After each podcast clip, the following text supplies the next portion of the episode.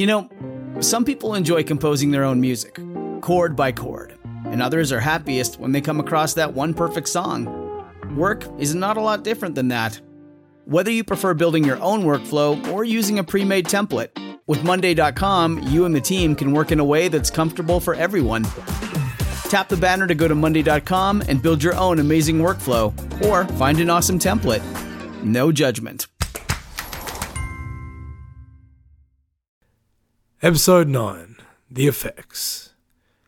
This episode is brought to you by Legacy. You gotta remember Legacy, it's gonna be there longer than you.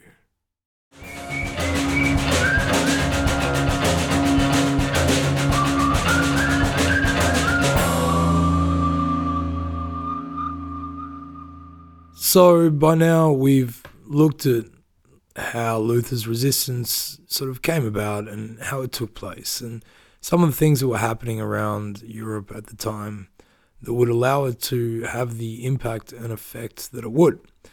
There were so many different factors that went into what happened, and Luther's involvement, although major, is only one element. In his later years, he would continue working, building his theology and, and updating what the terms of the Reformation were everybody at this stage was just like with every time, sort of stumbling blindly through it.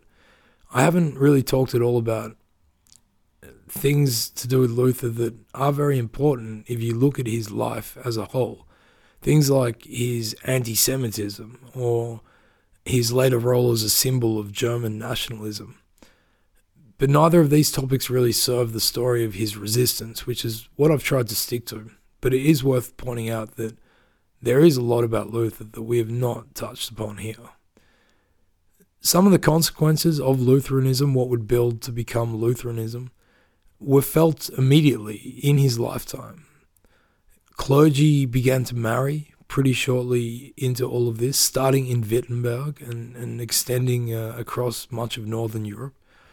The role of minister was now anyone's. So, because Luther had given permission for individuals to be guided by their faith alone, people were able to interpret the Bible themselves.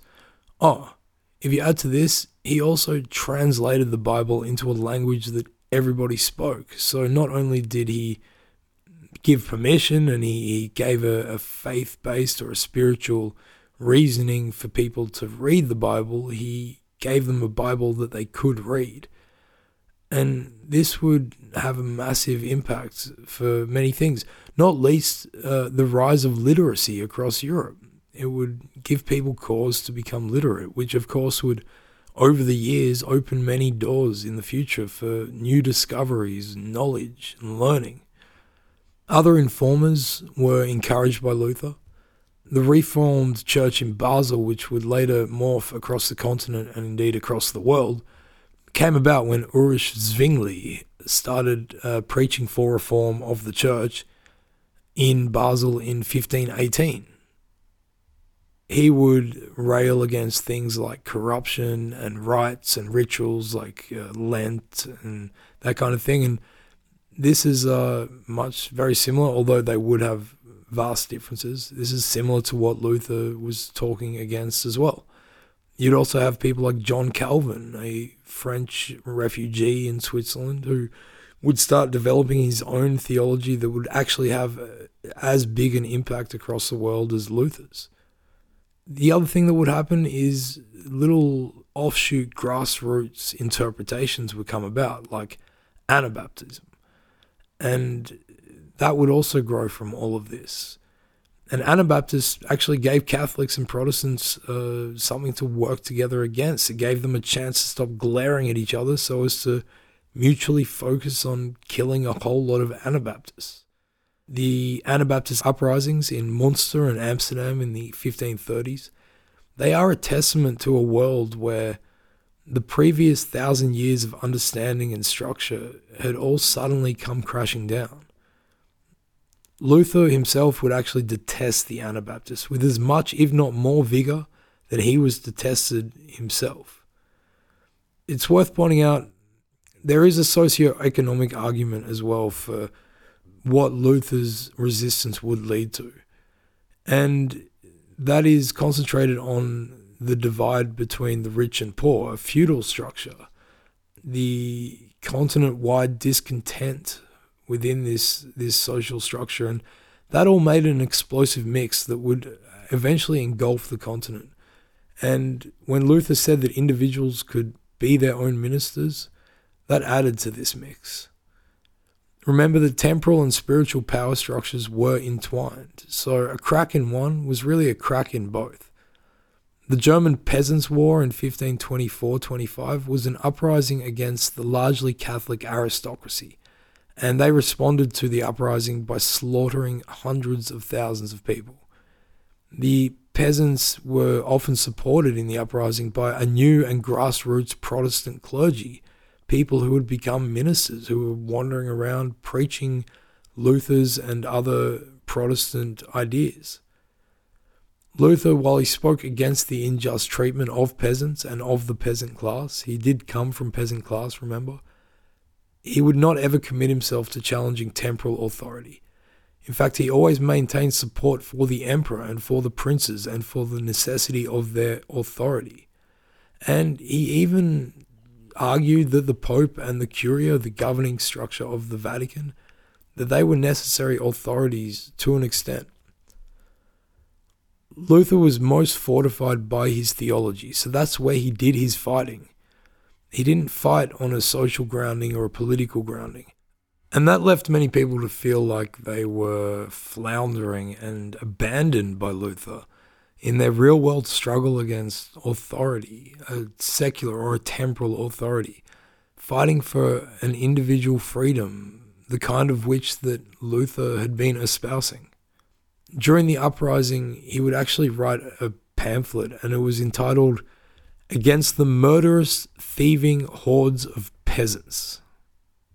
So Luther lived through many of the consequences of his theses and his resistance he continued railing against the church to his very old age, and he became more and more emboldened and maybe bitter against the church and the Pope and what he would say throughout it all.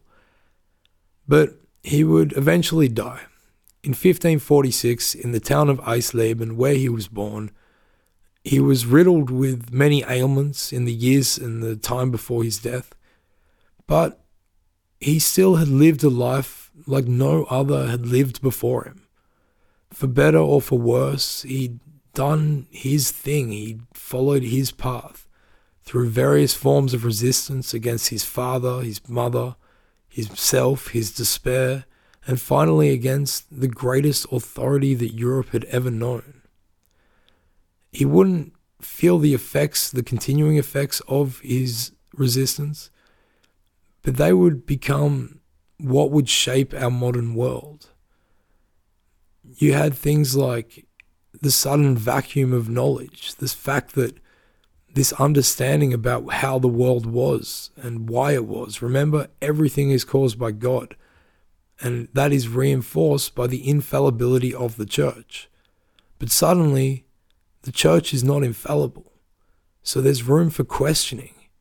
And that crack, that was just opened wider and wider across the years as the trends and forces and the fluctuations of, of society would collide with massive characters who would be able to rise up and try and fill this vacuum of knowledge, widen that crack to mix my metaphors. People like Descartes, Spinoza, the rationalists of the continent, or the empiricists of Britain. The 1600s would come about as a time where the world could start exploring itself. Trade and exploration opened up, and these philosophers that were trying to fill this void left by Luther's resistance, they would add ideas that would build the republics upon which much of our modern world is based. Eventually, we would come into the 1700s, a time of enlightenment, with rulers like Frederick the Great of Prussia and writers like Voltaire. Of course, war would hit Europe because of Luther's resistance. And this came mainly in the form of the Thirty Years' War between 1618 and 1648. Ostensibly a war between Catholicism and Protestantism, it of course got mixed up in the whole political scheming, wheeling, dealing, and balance of power that was also Europe's lot, especially when the Catholic French came in on the side of the Protestants because they hated the Catholic uh, Austrians more than they hated the Protestants. But the Thirty Years' War would be the biggest conflict to ever hit Europe up until the First World War, of course. And this was a consequence of Luther. From the Enlightenment of the 1700s, the revolutions of the American Republic against their British overlords, or the French casting off the oldest, most ancient regime in Europe, bringing in a world of revolution and turmoil, and of course, Napoleon. You can see how history, of course, it's structured and it builds upon itself.